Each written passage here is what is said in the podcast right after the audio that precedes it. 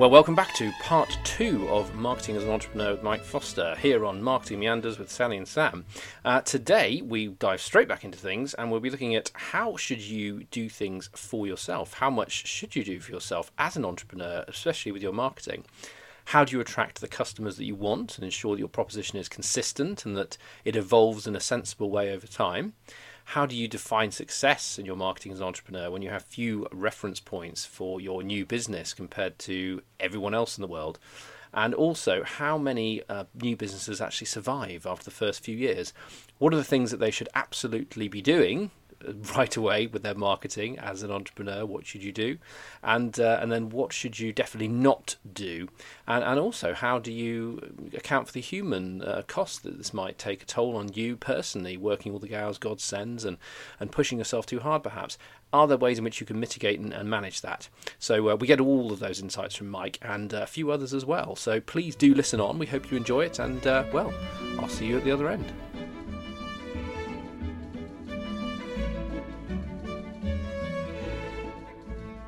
Anybody starting a business now, it, yeah, they, will be very, they'll be hit, they'll be marketed to massively to say, you know, yes, there's an exciting thing here. It's easy to do. We talked about it with um, uh, Hugo Pickering a while ago about, you know, automation, automated marketing and, and, and Dave Hayward the other day as well. The idea that, you know, yes, it's quite easy. You, know, you press a button and then your AI, you know, programmatic, you know, uh, campaign will go off and run away and just give us a bit of money. And then, hey, go, here you go. It's all, it's all marvelous. So there are, and increasingly, I can see that's going to happen more and more and more, isn't it? There's going to be these nicely sort of packaged, you know, it's great the, the, the technology is moving on, but I mean, then you do lose the the skills. It's the left and right hand brain marketer again. You lose the skills of understanding what you, how you can manipulate this this to actually work effectively through your marketing plan, rather than just okay, great, I can pay some money to this this platform, and then it happens for me. It's more pay money to an expert who can help you work out what you need to do. And they've spent the opportunity cost you're losing in terms of all the time they've spent keeping up to date on what that platform's doing, how it can perform. That's so important, isn't it?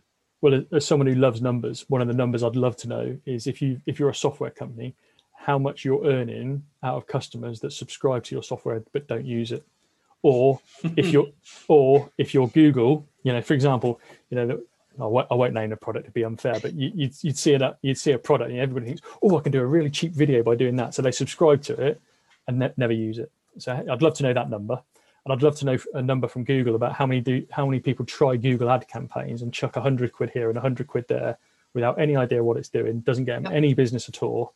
I, I, I bet that is thousands of millions. I agree. A pay per click is a really, really dangerous thing for people to get sucked into because what they don't understand is that if you put, if you suppose your business is handbags, and you want you make one of your keywords handbags, oh gosh, lots of people are going to click on that who are actually looking for a Prada handbag or a, a, nothing to do with Cotswolds handbags, and you pay for all of those clicks that don't lead to any sales.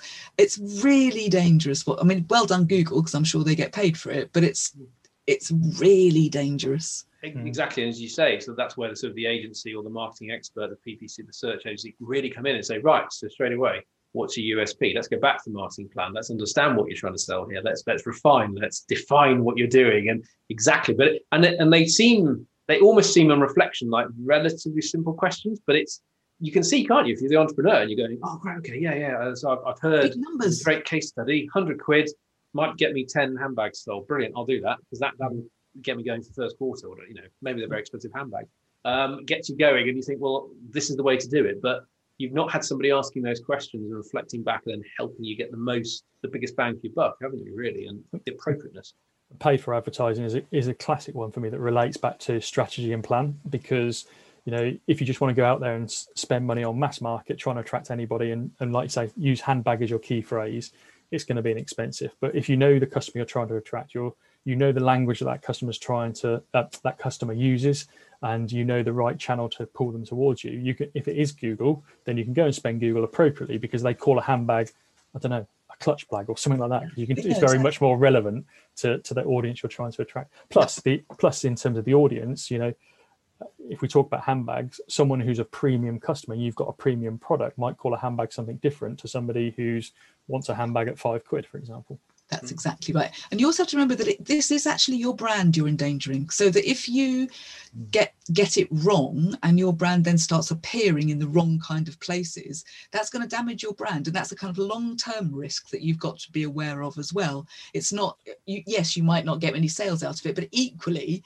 you might have tarnished your brand because it suddenly started appearing on, I don't know, um, Woolworths doesn't exist anymore, but you might be a Prada handbag that suddenly you've only got Woolworths people looking at it who then think they're too expensive and they start talking to all their friends saying they're really lovely, but they're massively overpriced. And then you've got brand damage. Yeah. And I'm, I'm sure you, you guys have seen it as well in terms of business owners, entrepreneurs, they sort of set their business up with a vision of what they want for their business. They go out and market it without actually much focus on that vision and actually then start to attract the wrong customers. They start to attract the customers they didn't want. They start to position them, their product or their service in a different way. And therefore they think, oh, crikey, I haven't got the business I vision visualized. I don't like my business anymore. So I think, you know, your branding it has to be defined right at the start of your journey. You know, again, it won't be 100% accurate, and I don't think it's ever 100% refined. But you've got to start with some sort of brand vision. Well, it will change. The more customers you have, the more it will change. It, mm. It's just inevitable that you know when Coca-Cola started, it had cocaine in it, mm-hmm. and it wasn't actually that color wasn't red it wasn't red at the very beginning if you look at the, if you look at coca-cola logos at the very beginning they're kind of ornate and um, very bizarre and not red and their brands change massively. It's a really good example of how brand changes. Mm-hmm. yeah and it's interesting that point. I mean going back right to the beginning again as you say mike about um, you know defining a brand and, and understanding what the brand is. And i suppose sometimes people might have a very clear vision about what they their ambition for for it. So that, you know, this is these are going to be the best handbags, and we always come back to handbags, but these are going to be the best handbags you can buy, you know, in, in Western Europe. This is going to be absolute top notch, you know, and then you find out actually producing that is totally cost efficient, and you know, you you you lose customers. There's not a big enough market of customers for you to get to to actually to sell these things, and you go, okay, well.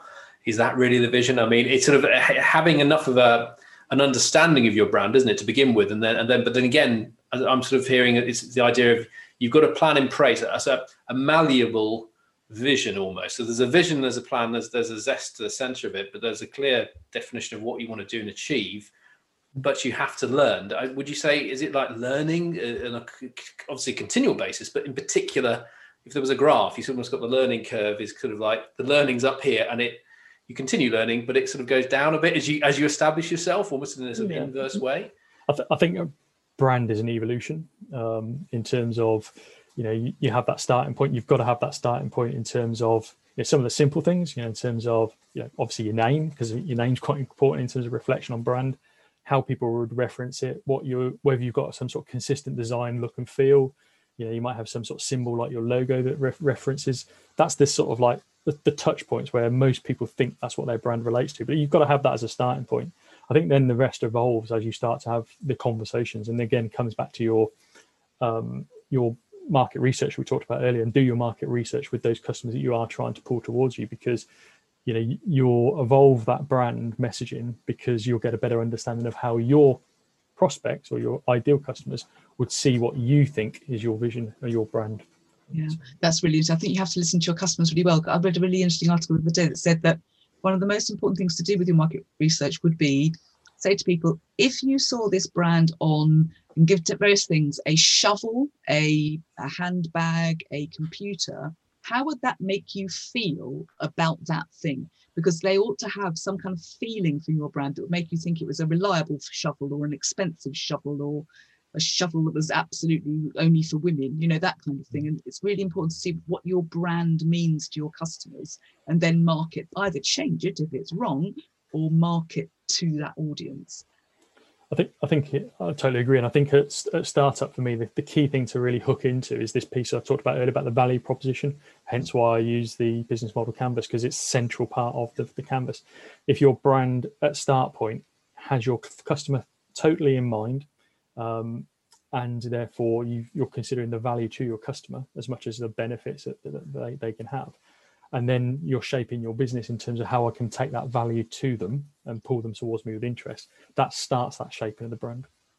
It also it also makes it easier if to price it because if you can see what your value is, then you can say this is something they can't this is a unique value i'm giving to them so i can price it quite a lot quite high or if it's something but something they could get anywhere but i'm just a nicer person to do it with you possibly need to pitch your price more comparatively with your audience. And it's it's a, it's a, got all sorts of things that ram come come away from it yeah and, um, and pricing could be a whole different podcast i'm sure but uh, you know it's um, the most painful thing you can possibly do.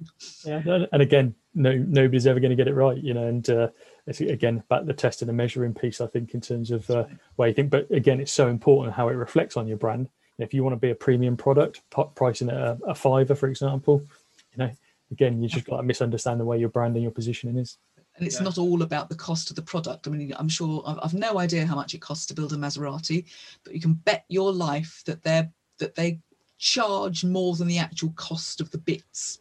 Mm-hmm. Exactly. I've got a, a quick two-parter question here. Actually, just sorry it's two-parter, but going on from that is about because it just makes me think. When I, when, if you ask somebody, think of an entrepreneur for me, or think of a, think of an entrepreneur, not perhaps like a Richard Branson or something like that, but some some on a, on a consumer product you see. And I'm sort of thinking of like um, so you know you, Ben and Jerry's or something like that originally, or, or um, you know what's the um, oh the smoothies um, oh gosh uh, Sim um, I've the name of them, isn't that awful? Innocent. Innocent.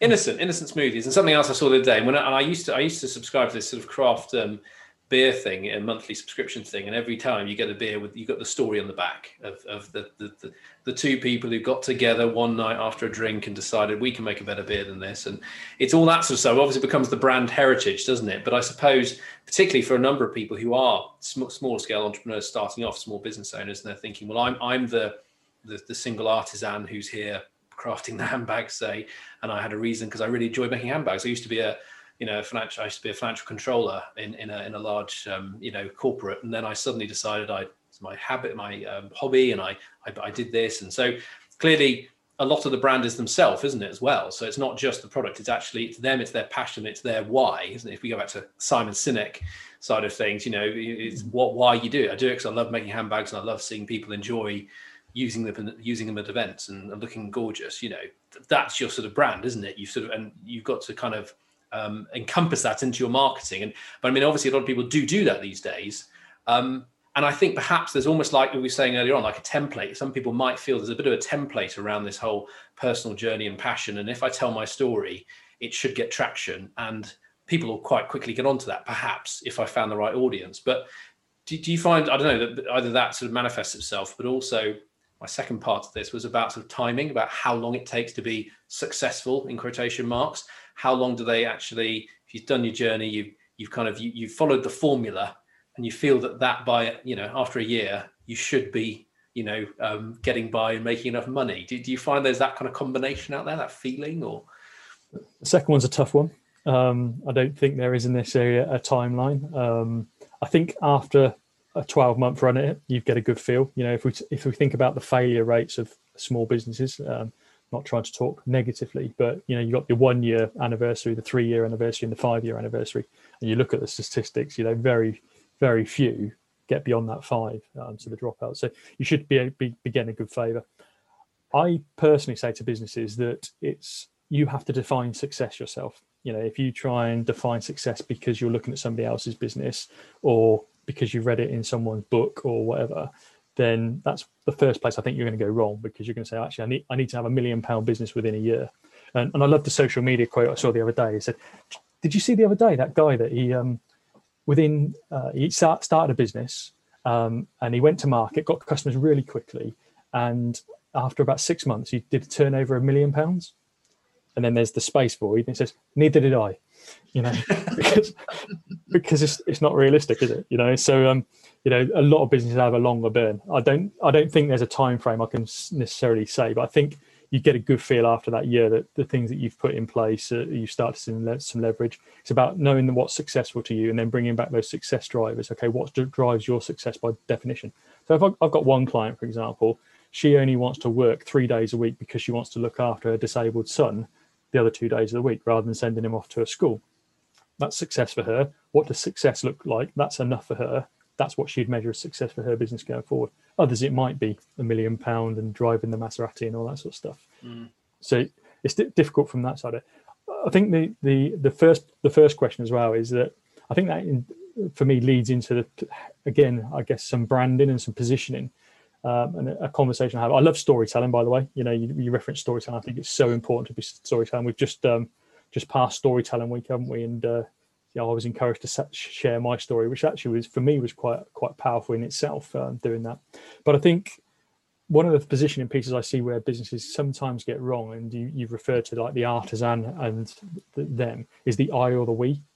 Is that you know, and again, this is going back to your research with the customer. If I've got a, a market that see me as an individual, then I should be selling myself as the we you know uh, sorry i should be selling myself as the i yeah whereas if someone sees my business as a corporate you know like a, an organization like an accountancy firm for example should we be more talking about the we rather than the i and and i think sometimes people have a business to sell which is the i and they don't want anything more than the i but they feel that they've got to position themselves bigger and then talk about the we um, so so that's very. I mean, and those two points are in, interconnected, I think, aren't they? Because your your first answer there, it reminded me of when the I was lucky enough to work, work with my last um, uh, in-house job, should we say, uh, I had, and there was I had a coach, a mentor, and I I went to him and and, and just sort of outlaid what I was looking to do. And uh, actually, funny enough, uh, Sally as well, who we were working together at the time, was was a fantastic mentor to me. And, and this was another mentor and, and, and, a coach. And, and I said about all my idea, my business plan, what I wanted to do, why I thought there was a market, and da, da, da, da, da, did all that detail.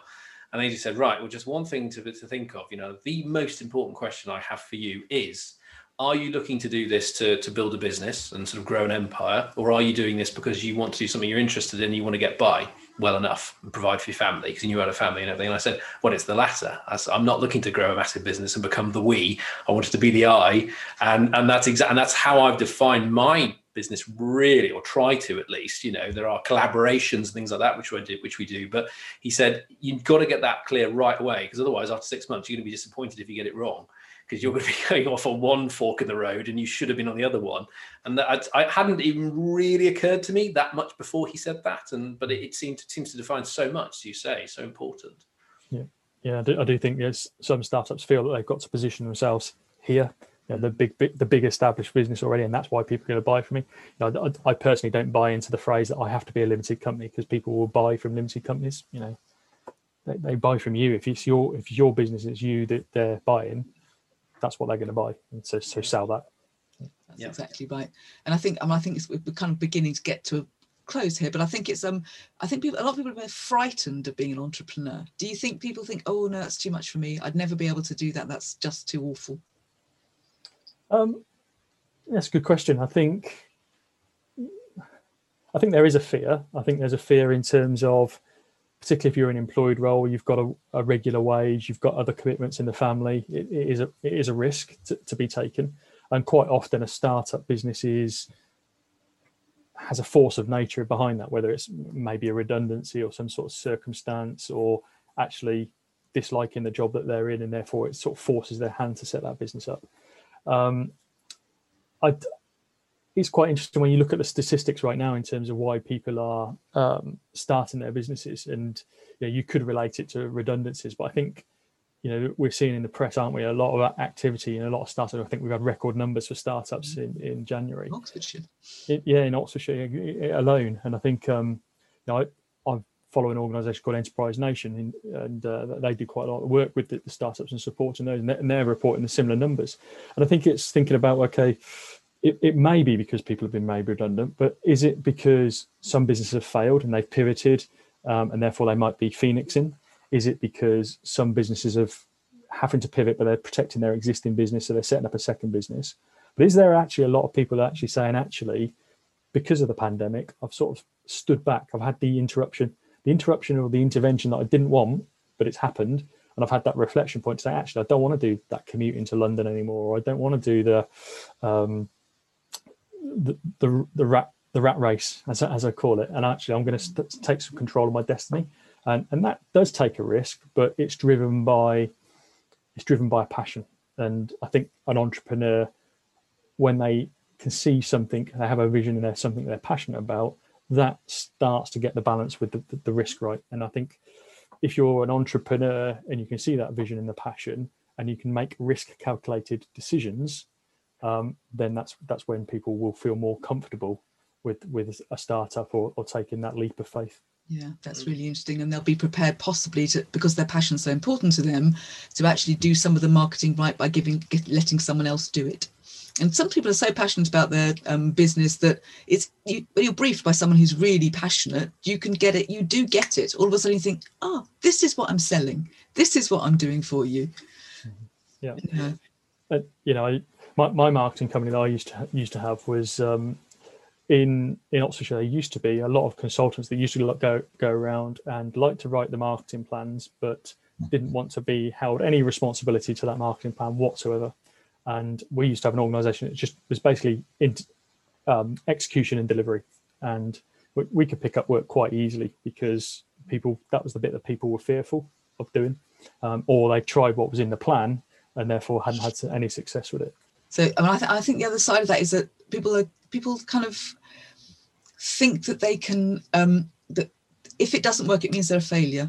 And actually, that's not true. It's it's it's really not true. It, it may not work brilliantly to begin with, but cool, never mind. Off we go. Let's try something different. And you have to have that kind of try, try, try again thing. I mean, you just have to burn your cake several times before you make the perfect scone.